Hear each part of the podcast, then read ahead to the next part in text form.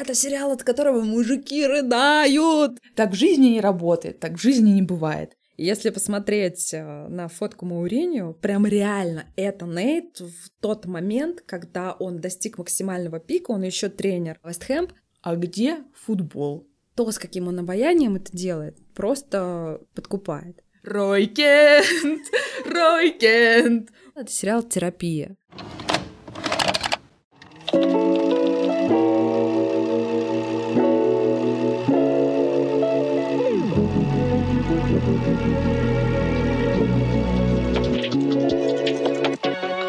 Друзья, всем привет! С вами подкаст «Ты это видела?» и я сценаристка Ирина Романова. Меня зовут Элина Жукова, и я режиссер, а вы слушаете подкаст «Ты это видела?», где мы обсуждаем фильмы и сериалы через призму хейтерских комментов. И делаем это потому, что в случае с этим сериалом все доводы хейтеров — это просто какие-то безумно виртуозные, не всегда очевидные высказывания, потому что, правда, этот сериал невозможно ненавидеть. Сложно, но можно. А также можно ненавидеть нас за то, что мы обсуждаем все со спойлерами, но на самом деле нельзя, потому что мы вас об этом предупреждаем. И рекомендуем, если вы еще не смотрели этот сериал, сначала им насладиться, а уже потом прийти сюда вот к нам и обсудить просто все, поделиться этими какими-то безумными эмоциями. И, конечно, мы хотим предупредить, что это выпуск 18+. Да, друзья, будьте в тонусе, имейте в виду, мы обсуждаем сегодня всякую запрещенку, необходимую для этой жизни. Да, потому что сегодня мы обсуждаем сериал, который одновременно и новый, и одновременно уже культовый. Сериал, у которого есть 2 золотых глобуса. Сериал, который называют антидепрессантом. И это сериал «Тед Лассо». Наконец-то, наконец-то, Элина, наконец-то! Ведь сериал-то такой, что его надо было еще в первом нашем сезоне обсуждать. А вот так получилось, что в 3 сезоне мы обсуждаем 3 сезон «Теда Лассо». К сожалению, он финальный. Хотя, с учетом того, с чего вообще этот сериал начинался, какая у него предыстория, может быть, это и вообще далеко не финал. Он когда-нибудь вернется еще. Поговорим об этом. На самом деле, концепция сериала «Теда Лассо» основана на, собственно, главном герое, который впервые появился в рекламных роликах NBC Sports, которые были посвящены английской премьер-лиге. Там прям герой Тед Лассо, вот в этой концепции существует, он тренер футбольной команды, при этом у него такой бэкграунд работы с американским футболом, с бейсболом. И он выглядит безумно роковым. Если ты Теда Лассо видишь в сериале няшенькой, ну мы это еще обсудим. Обсудим, няшенька он или не няшенька, то в этих роликах он выглядит как такой оторва, такой чувак роковой, смешной. И там есть тоже тренер Бирд. И я когда увидела это, я такая, ну вот они мои хорошие. Так это странно на самом деле смотреть. Потому что, конечно, сериал трансформировал вот этих героев, которые были придуманы около 10 лет назад, которые появились в этой рекламе. Друзья, посмотрите, может быть, мы даже ссылку оставим на эти ролики в описании к выпуску. Или в нашем телеграм-канале «Ты это видела», где мы всегда оставляем ссылочки на всякие интересные штуки, связанные с сериалом или фильмом, которые мы обсуждаем. Да, зайдите, пожалуйста, в наш телеграм-канал, поскроллите ленту, у нас там очень удобные переходы на посты о контенте, который мы делали во 2 сезоне, много-много всего интересного, пожалуйста, заходите. Ну что, давай обсуждать сериал. Премьера 1 сезона состоялась грустным летом 2020 года, и именно тогда, летом, которое было потрясено эпидемией COVID-19, этот сериал был просто как подорожный. И о нем стали говорить все. И, по-моему, тогда же, да, осенью 2020 года, после премьеры сериала, стало понятно, что его продляют уже даже на 3 сезон.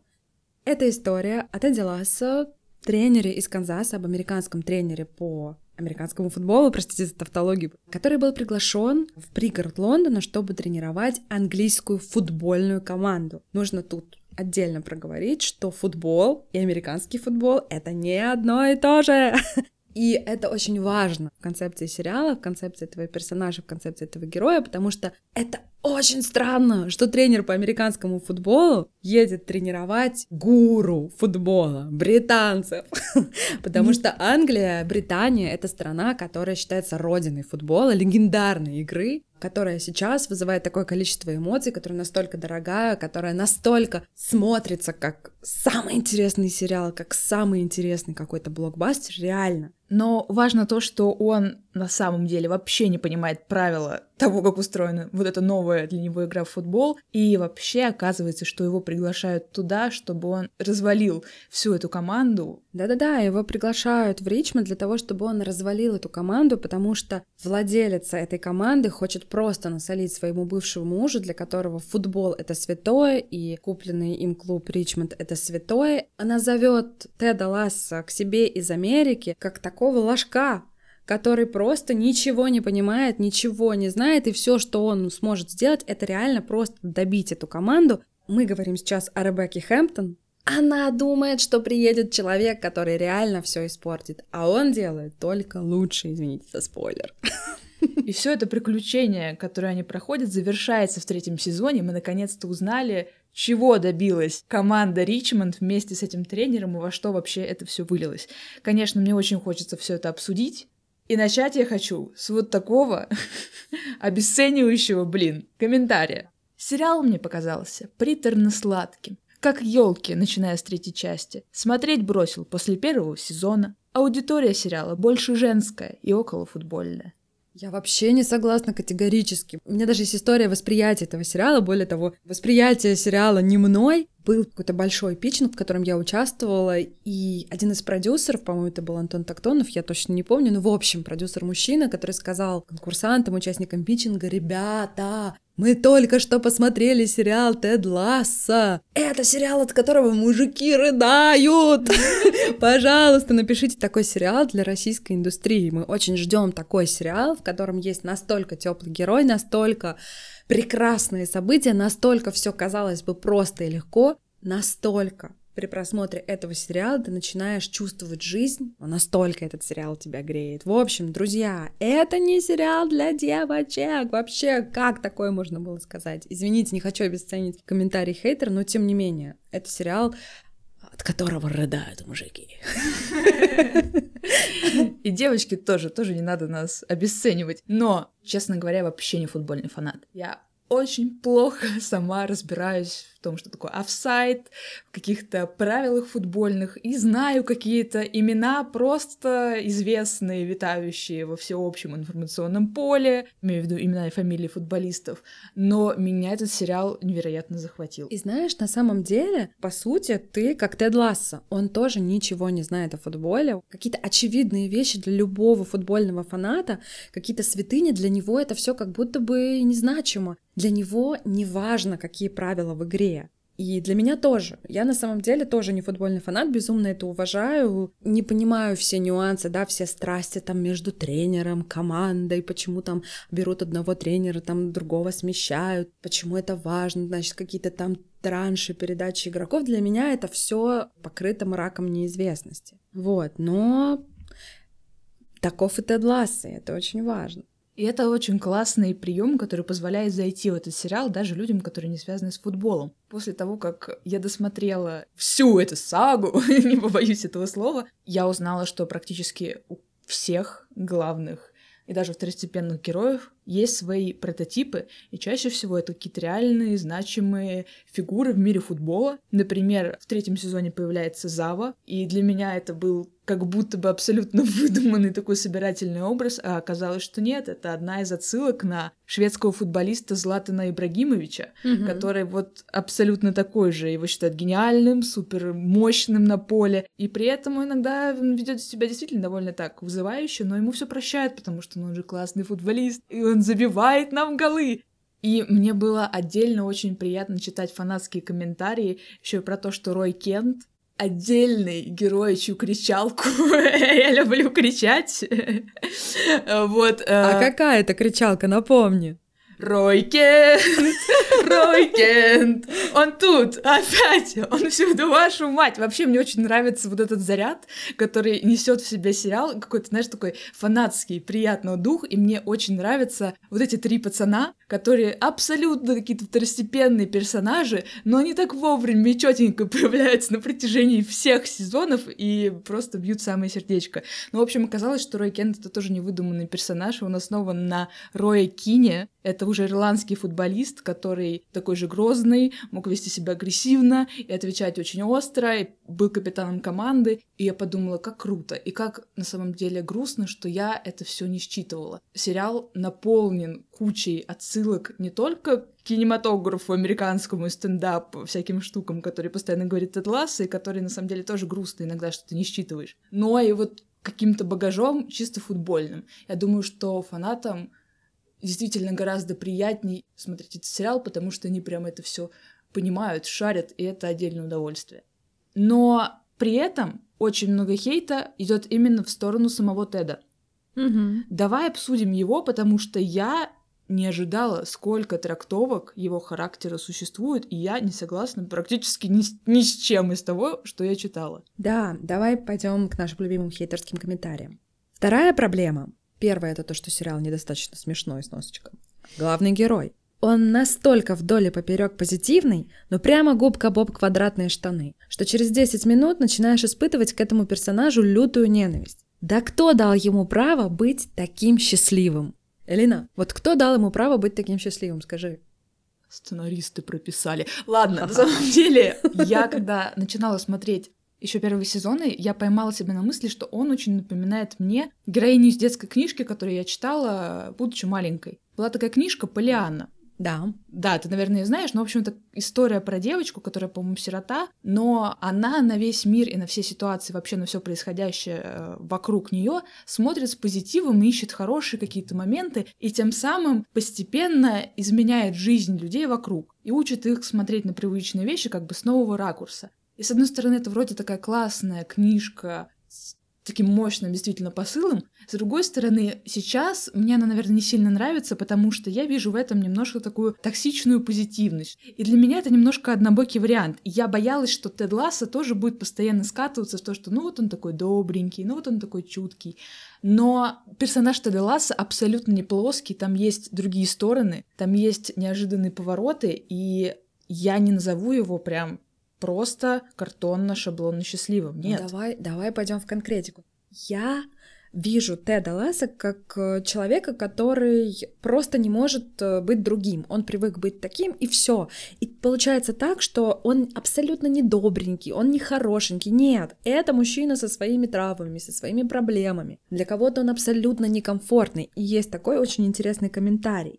Весь образ разваливается к черту от одной простой штуки. У Теда Лассо есть семья.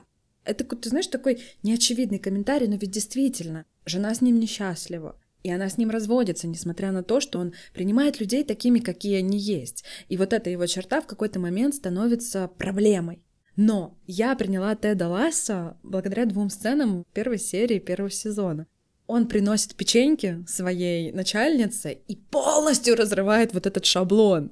С этого он начинает ее покорять. И ты действительно, ты уже к этому моменту покорен им. Хотя в самом начале, когда ты смотришь, ты думаешь, да, ну действительно, что-то очень странное, чувак, который ничего не понимает, его заваливают вопросами журналиста на первой же конференции, и тут эти печеньки, которые тебя просто обескураживают. И после этих печенек на выходе из кабинета своей начальницы стоит бумажное дерево, ну такая как бы какая-то дизайнерская штука, и он, поговорив с начальницей, говорит: «Дай 5 дерева!» и дает 5 дерева. И ты такая: так, ну все понятно, этот человек просто такой, и он считает, что это ценно и классно, что другие люди просто такие, их не надо менять, их не надо подгонять, просто надо их услышать и дать им понять, что они классные, ведь это так просто. И вот это удивительное качество Теда Лассо, которое ни в коем случае не делает его хорошим или удобным. Нет, он сложный. И знаешь, есть вот такой еще комментарий. Более ужасного, мерзкого, пугающего персонажа я не видел со времен «Американского психопата» или «Ганнибала Лектора». Это абсолютно циничный, упертый до полного игнорирования реальности, дистиллированный манипулятор, вообразивший себя демиургом маленького городка.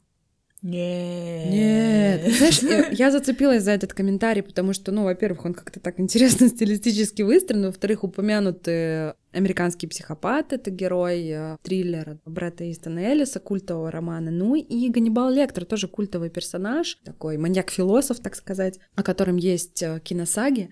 Вообще не могу сравнить Теда Лассо с этими людьми, и не вижу, где здесь манипуляция. Манипуляция — это совсем другая история. Скорее, здесь речь идет о том, что человек, с которым так комфортно... Кстати, знаешь, я подумала прямо сейчас, может быть, зрителю комфортно, зрителю кажется он комфортным, потому что люди раскрываются рядом с ним, но на самом деле ведь он всех немножко вталкивает в зону дискомфорта. Но это так обаятельно происходит, он это делает не из злого умысла. Вот на мой взгляд, манипуляторы — это люди, которые хотят что-то получить в корыстных целях. Вот тогда это манипуляция. Когда это происходит для того, чтобы раскрыть человека, позволить ему высказаться, это не манипуляция, это как раз-таки попытка встать на сторону этого человека и дать ему возможность договорить. То, с каким он обаянием это делает, просто реально подкупает. Мне кажется, что в том числе успех этого персонажа, этого сериала заключается в том, что Тед Лассо — это противоположность как раз всем известным жестким тренерам-манипуляторам. Вообще, я узнала про такой термин, который называется soft masculinity. Ты что-нибудь знаешь про это? Давай, расскажи. В общем, есть токсичная маскулинность, которой, я думаю, многие наслышаны. Это такой, скажем, набор стереотипов, характерных для настоящего мужика. Быть сильным, никогда не плакать, быть самым первым, быть там не таким, как бабы. Это определенный просто набор поведения, который как бы одна сторона. А есть вторая сторона. Быть скорее более человечным, не бояться иногда показывать свои чувства, которые там считаются женскими в кавычках, таких как уязвимость, слезы и что-то такое. Не всегда быть самым первым там в своей карьере и вообще не стремиться там к успеху и самой высокой должности. В общем, какая-то такая альтернатива. И сериал, он как будто это все продвигает в противовес тому, чему мы привыкли, потому что очень часто спортивные фильмы и сериалы, они строятся на основе такой драмы. Герой преобладает... какие-то испытания, преобладает травму, он встает и он побеждает, несмотря ни на что. И какой-нибудь там тренер говорит: ты должен, давай, ты сможешь, он накачивает его. За себя и за Сашку! Да, абсолютно. Ну а как? И это как будто нормально. То есть даже когда я слушаю какие-то новости про то, что вот это спорт высоких достижений, фигуристки или какие-нибудь вообще любые спортсмены говорят о том, что вот там их тренера довольно абьюзивно себя ведут, довольно жестко себя ведут. Почему-то это воспринимается как некая норма. Как будто, чтобы стать гениальным спортсменом, ты должен действительно выложиться на максимум. Порваться. И как будто нормально, что тебя вот настолько сильно накачивают, и все это происходит. Хотя, честно говоря, это не совсем нормально. И в том числе был одно время в Америке довольно крупный скандал, когда 19-летний нападающий Джордан Макнейр скончался в 2018 году после госпитализации за теплового удара. Он играл в команде университета Мэриленда, и просто на тренировке была адская жара, и тренер говорил: вы не будете ни пить, ни писать, ни делать ничего, пока вы не сыграете так, как надо. Ему было плевать на физическую усталость студентов, он как раз их накачивал, и тем самым пацан просто в какой-то момент физически не выдержал. И тут как будто сериал предлагает абсолютно другую модель. В первом же сезоне Тед Лассо говорит: да на самом деле мне не так важна победа, я хочу раскрыть просто потенциал этих ребят, я хочу научить их играть в команде, я хочу, чтобы они были лучшей версией себя на поле. И все такие: чё, ты ж тренер, ты должен вести их к победе, какого хрена? Никто не понимает. Но спустя... развитие все сериальное и то, к чему все это приходит в конце, это выглядит как еще один способ. Можно же и так, можно и в тотальный футбол, и это действительно терапевтично с какой-то стороны. Еще один новый взгляд. Но тут тоже надо проговорить этот момент, это важно. Он же не отменяет тренировки, нет, они тренируются, там же есть еще и тренер Бирд. Отдельный прекрасный персонаж, который дополняет Теда Лассо, и в то же время он следит за тем, чтобы все выполнялось по плану. Ребята-футболисты пашут, друзья, если вы вдруг боитесь, что это какой-то там альтернативный футбол, где никто не играет в футбол, нет. Это команда профессиональных футболистов, которые тренируются, все окей, просто метод работы Теда Лассо с ними, он другой. Его очень хорошо видно, вот этот метод, на обсуждении после матчей, которые поначалу, первые полтора полтора сезона, как правило, провальные. Эта команда проигрывает, елки-палки, постоянно. И то, как Тед работает с командой на обсуждениях послематчевых, да, это вот отдельная красота. Очень интересно смотреть, как он прорабатывает с ними все эти неудачи с позиции каких-то своих жизненных историй, детских историй, каких-то там вот этих вот аналогий, абсолютно неочевидных на первый взгляд. Обратите на это внимание. Но в этом сериале вообще-то не только классные мужчины, красавчики-спортсмены, но есть очень интересные, на мой взгляд, женские образы. И начать я хочу с такого вот комментария. Какой же невыносимый сезон получился. Местную ТП вовсе смотрел на X2, ибо для чего она нужна в сериале, я не имею никакого представления. И весь сезон задавался вопросом, а где футбол?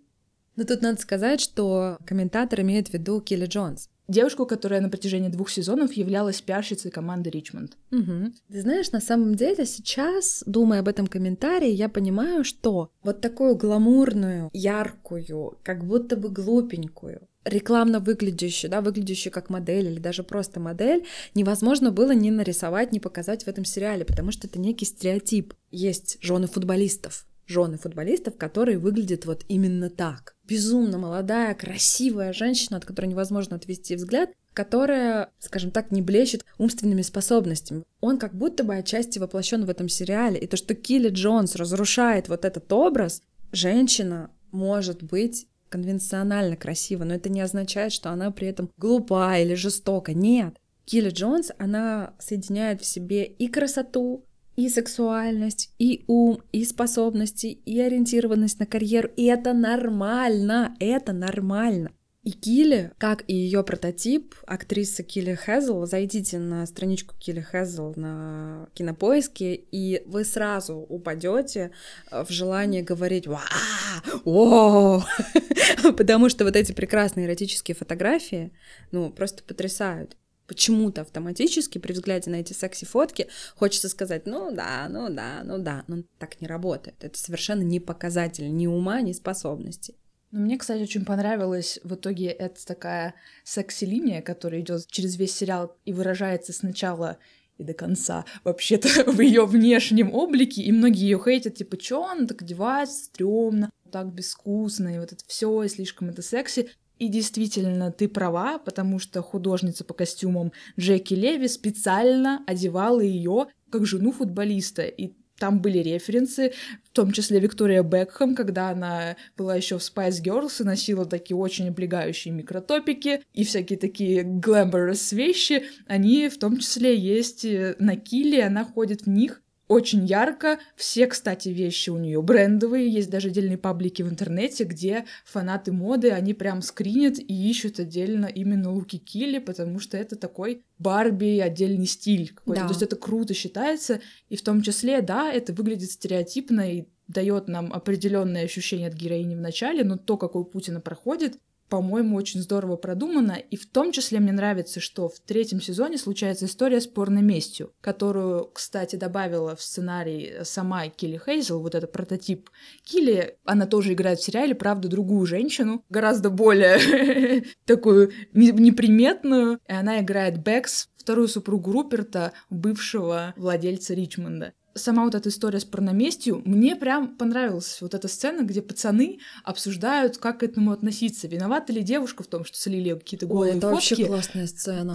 Которую она вообще-то снимала для определенного человека в определенной ситуации. Или не виновата? Я понимаю, что это очень стереотипный момент, но меня прям вынесло, когда они обсуждают варианты, когда можно удалять эти фотографии, когда можно их оставить там для себя в личных хранилищах. И они предлагают варианты, и один из них говорит, а если я француз, я могу оставить фотки? Мы все такие, удаляй. И потом он сидит, это очень смешно. И дольше всех чистит и плачет. Ну, это было, конечно, очень смешно для меня лично.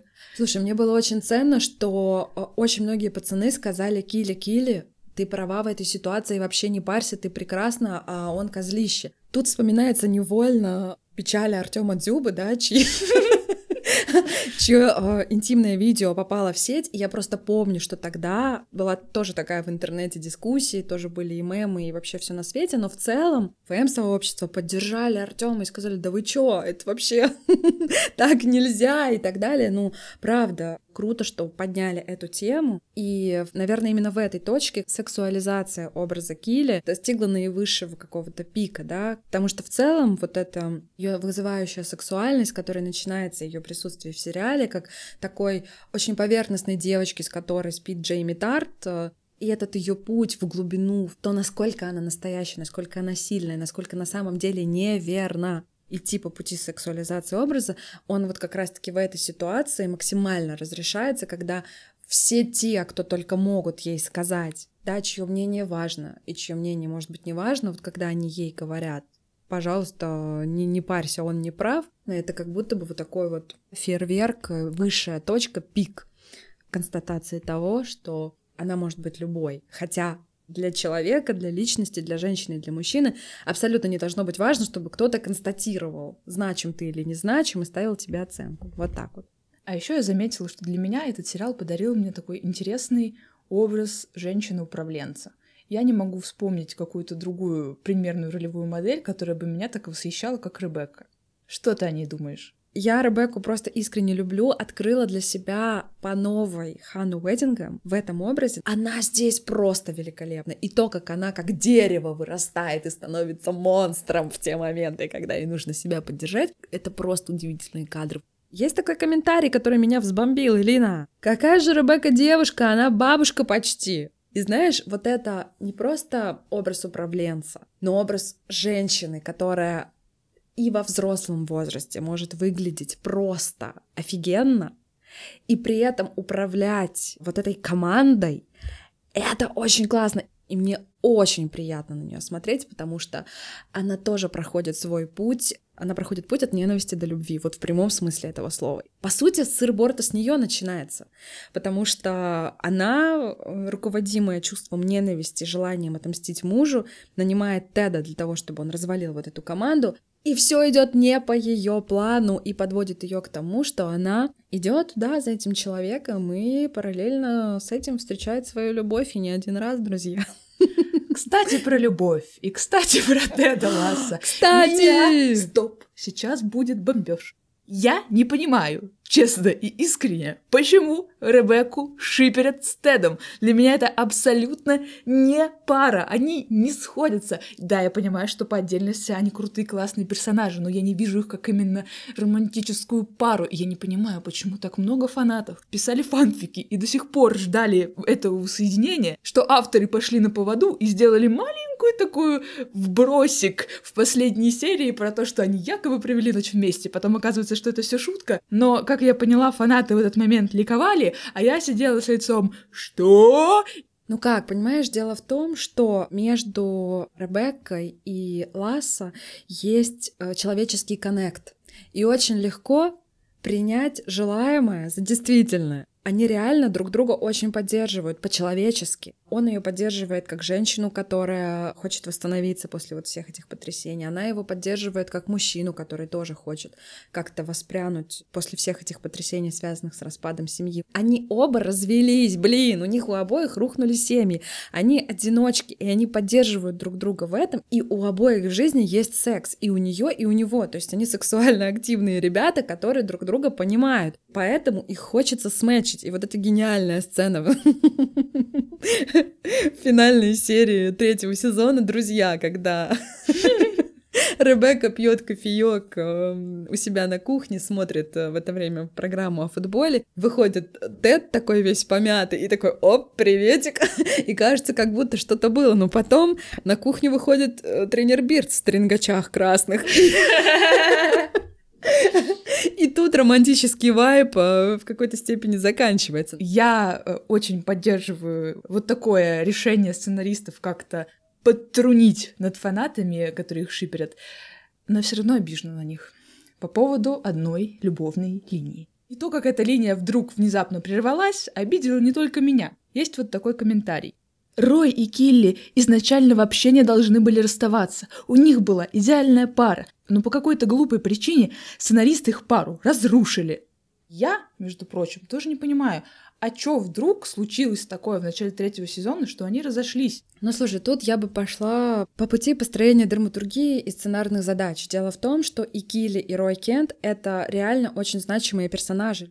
И развитие этих персонажей требует наличия конфликта. Если мы оставляем их в конце второго сезона в точке, где у них все хорошо и все прекрасно, и дом полная чаша, и поют птицы в саду, это неинтересно со зрительской точки зрения. У них все классно, как им дальше развиваться? И тогда им нужно подкинуть проблем. Поэтому для того, чтобы разбить их линии, их нужно развести. И даже если это нелогично смотрится, это все-таки дает какой-то толчок для пути героя в новом сезоне. И, как мы уже отчасти проговорили, для Килли вот это вот ее одиночество и потом то, что у нее появляется партнерша, и это неудачный союз, это такой опустошающий для Килли союз, очень тяжелый. Это все вот как раз-таки подводит ее вот в эту турбулентную точку, в которой случается порно-скандал, и в итоге она получает удивительную поддержку, которая говорит ей о том, что в целом ей вовсе не обязательно быть в романе с Джейми Тартом. Кстати, мне очень нравился их союз, по-моему, они гармоничная пара, безумно сексуальные и классные.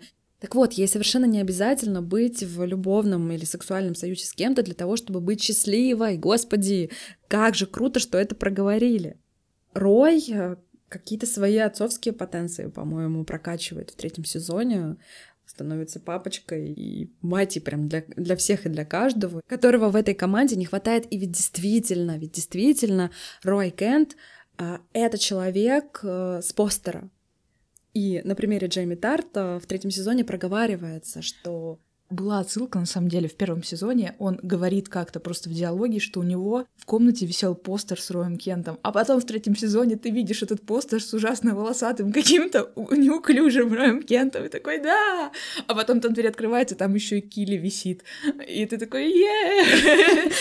Мне безумно нравится арка Джейми Тарта. Я просто обожаю его. Я его просто шиперю с собой.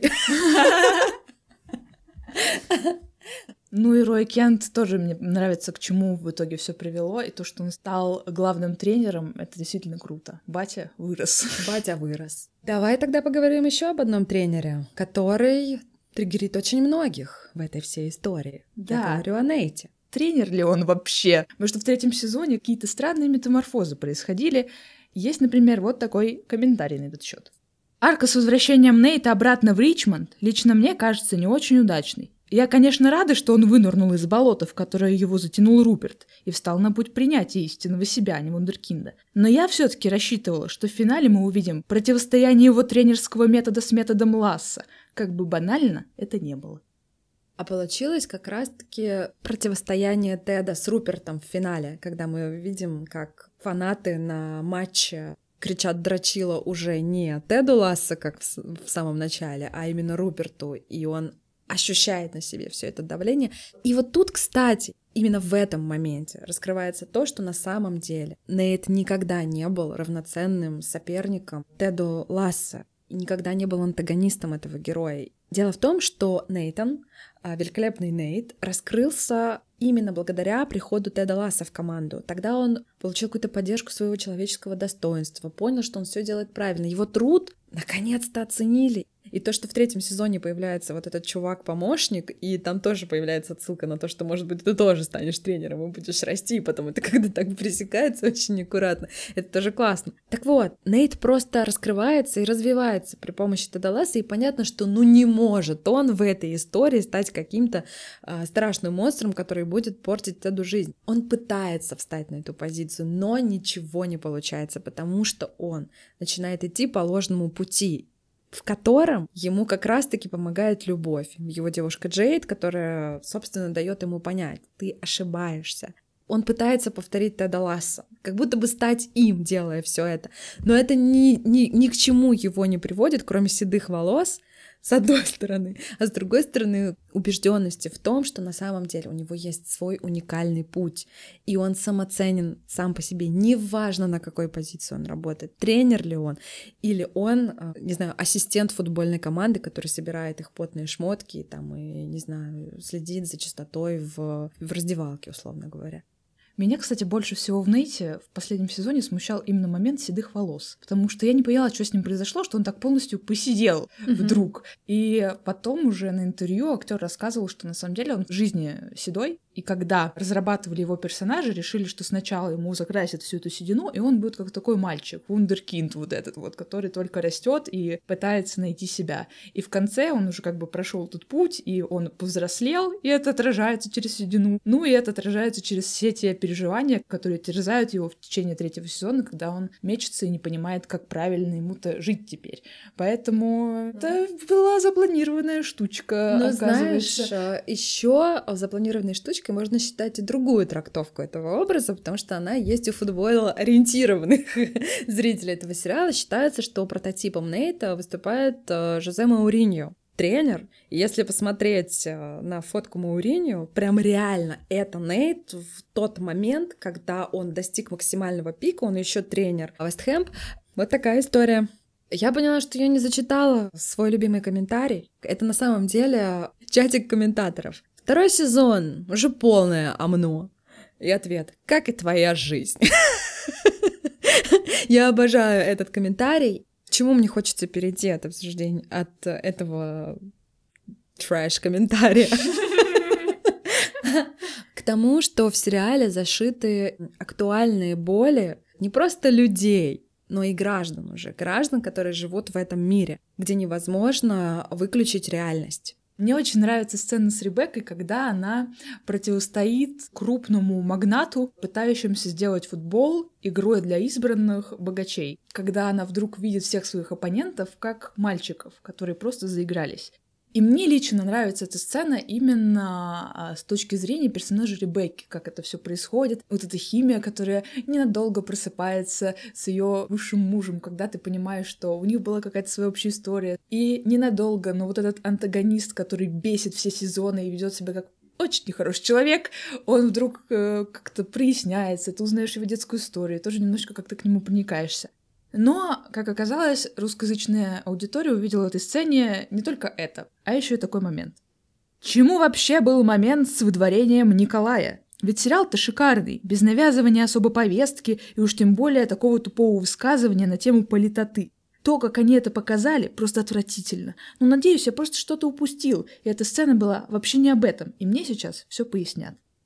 Тут надо напомнить, что эта сцена о том, как после ужина, перед обсуждением, вот этот вот темнокожий олигарх, который посягал во втором сезоне на Сэма, на карьеру Сэма, которого мы очень любим, у которого был роман с Ребеккой во втором сезоне. Так вот, этот олигарх, он перед обсуждением просит русского олигарха по имени Николай выйти из комнаты. И в этом есть такая политическая современная адженда, повестка о том, что сейчас в России нежеланный гость нигде. Вот комментарий, собственно, в эту кассу. Что ты думаешь по этому поводу? Я не могу сказать, что я прям в восторге от этого момента, но я считала в нем вообще какой-то другой посыл. Это все происходит в супер странных обстоятельствах, когда вот этот вот нигерийский миллиардер, невероятно богатый человек, собирается творить какую-то дичь просто потому, что он богатый, и он может это делать. И он руководствуется своими действиями чисто из рационального подхода. Ему важны бабосики, он об этом прямым текстом говорит. И для меня это не просто такой омаж в сторону, что Россия нежеланный гость, но и омаж в сторону того, что какие-то такие действия часто совершаются людьми, которые... ну, не то, что не отдают себе отчет в этих действиях, но руководствуются какими-то абсолютно эгоистичными, расчетливыми целями. И что это лицемерно с обеих сторон. А я, благодаря этой сцене, подумала о том, что на самом деле в ней исполнена мечта огромного количества и кинематографистов, и не кинематографистов о том, чтобы остановить людей, которые творят дичь. То есть, по сути, в этой сцене мы видим собрание людей, у которых есть ресурс, власть для того, чтобы творить какие-то большие вещи. Вместо того, чтобы творить что-то хорошее, они творят, ну, или, по крайней мере, собираются сотворить какую-то дичь. И тут Ребекка, которая говорит им: мужики, вы что делаете-то? Вы с ума сошли? Вы офигели? Не надо этого делать. Она, по сути, выступает человеком, который просто говорит правду. Как раз-таки те слова, которые сейчас не звучат или звучат слишком тихо. И так вот, Ребекка говорит их громко и авторитетно. Пора подходить к финалу, но, если честно, я вчера посмотрела последнюю серию сезона. Я отодвигала от себя этот момент как никогда, и почему-то я чувствовала...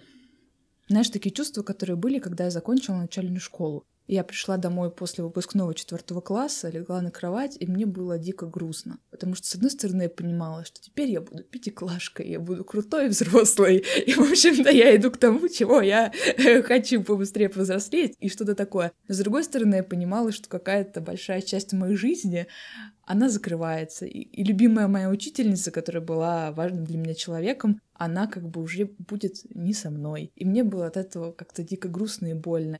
И абсолютно те же эмоции я испытывала на протяжении последней серии. Мне было очень больно расставаться с этими персонажами. Я такого ощущения того, что заканчивается какой-то сериал, не испытывала очень давно. Элин, ты знаешь, у меня не было таких ощущений, но, слушая тебя сейчас, я понимаю, что в противовес этим ощущениям есть ощущение, когда ты смотришь сиквел. Хороший сиквел, хороший следующий сезон или какие-то, я не знаю, спешалы. Ты настолько ждешь этих персонажей, ты настолько ждешь всего этого, и я верю, что мы обязательно дождемся следующего сезона, правда. И тогда все твои эти боли, они обязательно растворятся, все будет хорошо. Элина, я знаю, что там у тебя своя трактовка финала, давай ее сюда, потому что я готова с ней спорить. Да, ну, в общем, трактовка финала в том, что все вот это счастье и хэппи-энд на самом деле не случилось в реальности, возможно. Потому что, если вы заметили, там довольно странненький монтаж, который наталкивает на определенные мысли. А именно, в какой-то момент мы видим закрытие линии героев, что с кем стало. Мы видим, что Сэма взяли в нигерийскую сборную, как он мечтал. Мы видим, что вдруг Ребекка встретила того самого невероятного голландца и девочку. И кажется, что вот это предсказание гадалки, которое тянулось весь сезон, и ты ждал, ну когда ж, вот оно случилось, и любовь настала, и счастье пришло. И Джейми Тарт радостно сидит с Роем Кентом и Килли, и все там, значит, что все хорошо, и все это закрывается. Бирд женится в Стоунхендже в какой-то странной полунаркоманской обстановке, нарисованной на зеленке. И потом мы видим, как Тед Лассо прилетает и идет к своей семье. И есть несостыковка в том, что все эти счастливые мероприятия, скажем так, они растянуты по времени. Скорее всего, это специально так сделано, потому что этот Тед Лассо, когда летит назад в Канзас, ему это либо снится, либо это он представляет как хорошее завершение истории. И тем самым авторы дарят нам такой лже-хэппи-энд.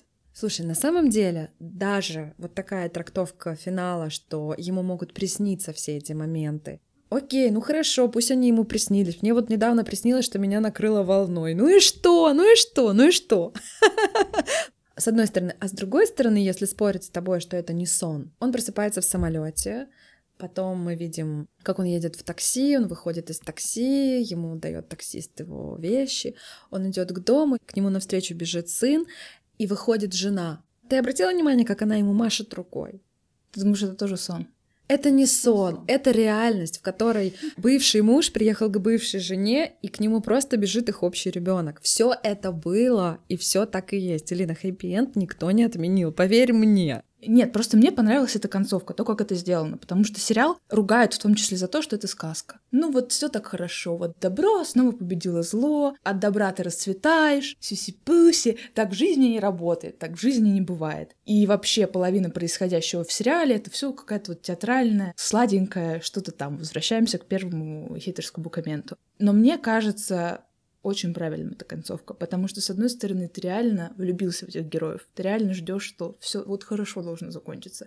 А с другой стороны, то, что это может быть сон, это дает концовке пространство какой-то реальности. Тем самым история балансирует на грани, она не попадает ни в слишком слащавую сказку, ни в какую-то драму. Здесь с тобой соглашусь, если кто-то воспринимал историю как слащавую сказку, просто я ее как слащавую сказку совершенно не воспринимала, но как минимум ментальные проблемы Теда меня из пространства слащавой сказки выносили очень быстро. И поскольку там у каждого абсолютно друзья, каждого персонажа, заявленного в этом сериале, были свои конфликты и свои проблемы, абсолютно не детские, абсолютно значимые, мне трудно было поверить в то, что это сказка. Да, есть история о том, что хэппи-энд, и он жизненно необходим. Правда жизненно необходим. Это одна история. Есть история о том, что это история о хороших людях. Или о людях, которые сталкиваются с не самыми лучшими людьми, но просто на них нет фокуса, на этих плохих людях. И плохому человеку в финале сказали «дрочила, уходи». Вот, собственно говоря. Мне хватило нагрузки, которые дает этот сериал. Да, этот сериал о хорошем, о любви, о тепле, о том, что люди значимы друг для друга и могут друг друга очень поддерживать и любить. И это красиво и мило. Но какой-то такой суперсказочности в этом нет. Я думаю, что это слова скептиков, которым грустно в моменте. И если сейчас я скажу этим людям, если вам грустно, не грустите, я думаю, этого будет слишком мало, и это не поможет, правда. Если вы сейчас относитесь к группе этих прекрасных людей, которые скептически относятся к этому сериалу, скорее всего, время для просмотра для вас этого сериала еще не настало. А, кстати, мы можем поговорить о том, кому стоит посмотреть этот сериал. И тут я могу сказать, что посмотреть стоит всем, у кого есть на это силы. Потому что, знаешь, даже сериал Тед Лассо, который реально поддерживает, радует, расслабляет, смешит, его тоже надо смотреть в определенном состоянии и настроении. Наверное, даже в самом своем радостном настроении я не всегда готова к тому, чтобы его пересмотреть. Так что, друзья, пожалуйста, отслеживайте свое состояние. Если вы хотите посмотреть сериал, в котором неформальный, смешной, иногда нелепый персонаж тренирует футбольную команду, где куча проблем, и находит общий язык с очень разными своими подчиненными, неподчиненными, и в итоге находится какой-то баланс для этой жизни, который выглядит в моменте обретения достаточно щемяще, пожалуйста, посмотрите сериал Тед Лассо. Рекомендую. Ты так расписала, что мне теперь снова хочется все это пересмотреть. Мне тоже хочется пересмотреть. Ну, давай тогда ответим на второй коронный вопрос. Чему учит этот сериал? Ради чего? И зачем смотреть его второй раз? Во-первых, хочется обратиться к стандартной фразе, которую произносят в адрес этого сериала. Это сериал «Терапия». Там есть психотерапия, во втором сезоне много. Там появляется психолог, который помогает Теду Лассо в том числе. И потом мы видим, что Рой Кент тоже решается пройти по этому пути. Если вам по какой-то причине грустно, плохо и вообще безнадежно, его нужно смотреть для того, чтобы себя поддержать. Но я-то хочу сказать о другом, чему научил. И тут хочется обратиться к приему, который использует Ребекка. Друзья, нужно просто вытянуться, раскинуть руки, выпрямиться и так очень-очень открыть рот, как будто вы собираетесь кричать. Нужно превратиться в такого монстра ненадолго, и вы почувствуете себя такими высокими, такими сильными. Посмотрите, как Ребекка делает это в сериале, и повторите при случае, если вам это будет необходимо. Это очень хороший прием. А ты пробовала сама? Да, я так делала, и это работает очень классно. Супер! Я опять хочу сказать, что я восхищаюсь фанатами этого сериала, потому что его разобрали на такие какие-то молекулы с разных сторон, что в интернете можно найти всю информацию о том, как одеваются персонажи, во что, где это купить, что это значит. Есть отдельная информация фанатов, которые скринят моменты, где Бёрд читает книжки. Он там на протяжении сериала периодически в тренерской сидит с какой-то книжкой. И они скринят все названия с обложками и составляют отдельное описание, про что книжка, как это влияет на сериал, как это повлияет на вас. И, в общем, был создан отдельный список литературы вот таким неожиданным парадоксальным образом. Есть отдельные статьи о том, как общаться с людьми, как их ругать, как их мотивировать, как ненасильственно доносить что-то через Теда Лассо. Ты нашла крутой лайфхак, как чувствовать себя уверенней. Я даже не знаю, чему еще может научить этот сериал. Если вы тоже не знаете, я думаю, стоит просто вбить его название в Google или в какой-то другой поисковик, и вы увидите такую кладезь невероятных знаний. Просто энциклопедия бесплатных советов о том, как жить и быть в этом мире. А вообще-то, друзья, фильм, который мы будем обсуждать в следующем выпуске, тоже является кладезью советов и мемов о том, как жить и быть. В следующем выпуске мы обсудим культовейший мемный фильм «Большой Лебовски» братьев Коэн. Я его смотрела, но, честно говоря, для меня непонятно, почему он стал настолько культовым. И я хочу разобраться. Давай разбираться в следующий раз. Друзья, присоединяйтесь к нам. Спасибо, что вы слушаете наш подкаст. Пожалуйста, заходите на все возможные площадки. Вы можете послушать нас в Яндекс.Музыке, в Apple подкастах. Можете зайти даже на Spotify, мы и там есть. В общем, смотрите, ищите нас везде, где только можно. Ссылку мы обязательно оставим. Пожалуйста, заходите в наши соцсети. Это телеграм-канал «Ты это видел», Инстаграм. Напоминаем, что соцсети мета запрещены в Российской Федерации. И не забывайте оставлять отзывы. Звездочки, сердечки, буковками пишите все, что вы думаете. Мы очень любим это читать. Наша душа греется, и мы прям очень соскучились. Ну что, услышимся? Услышимся.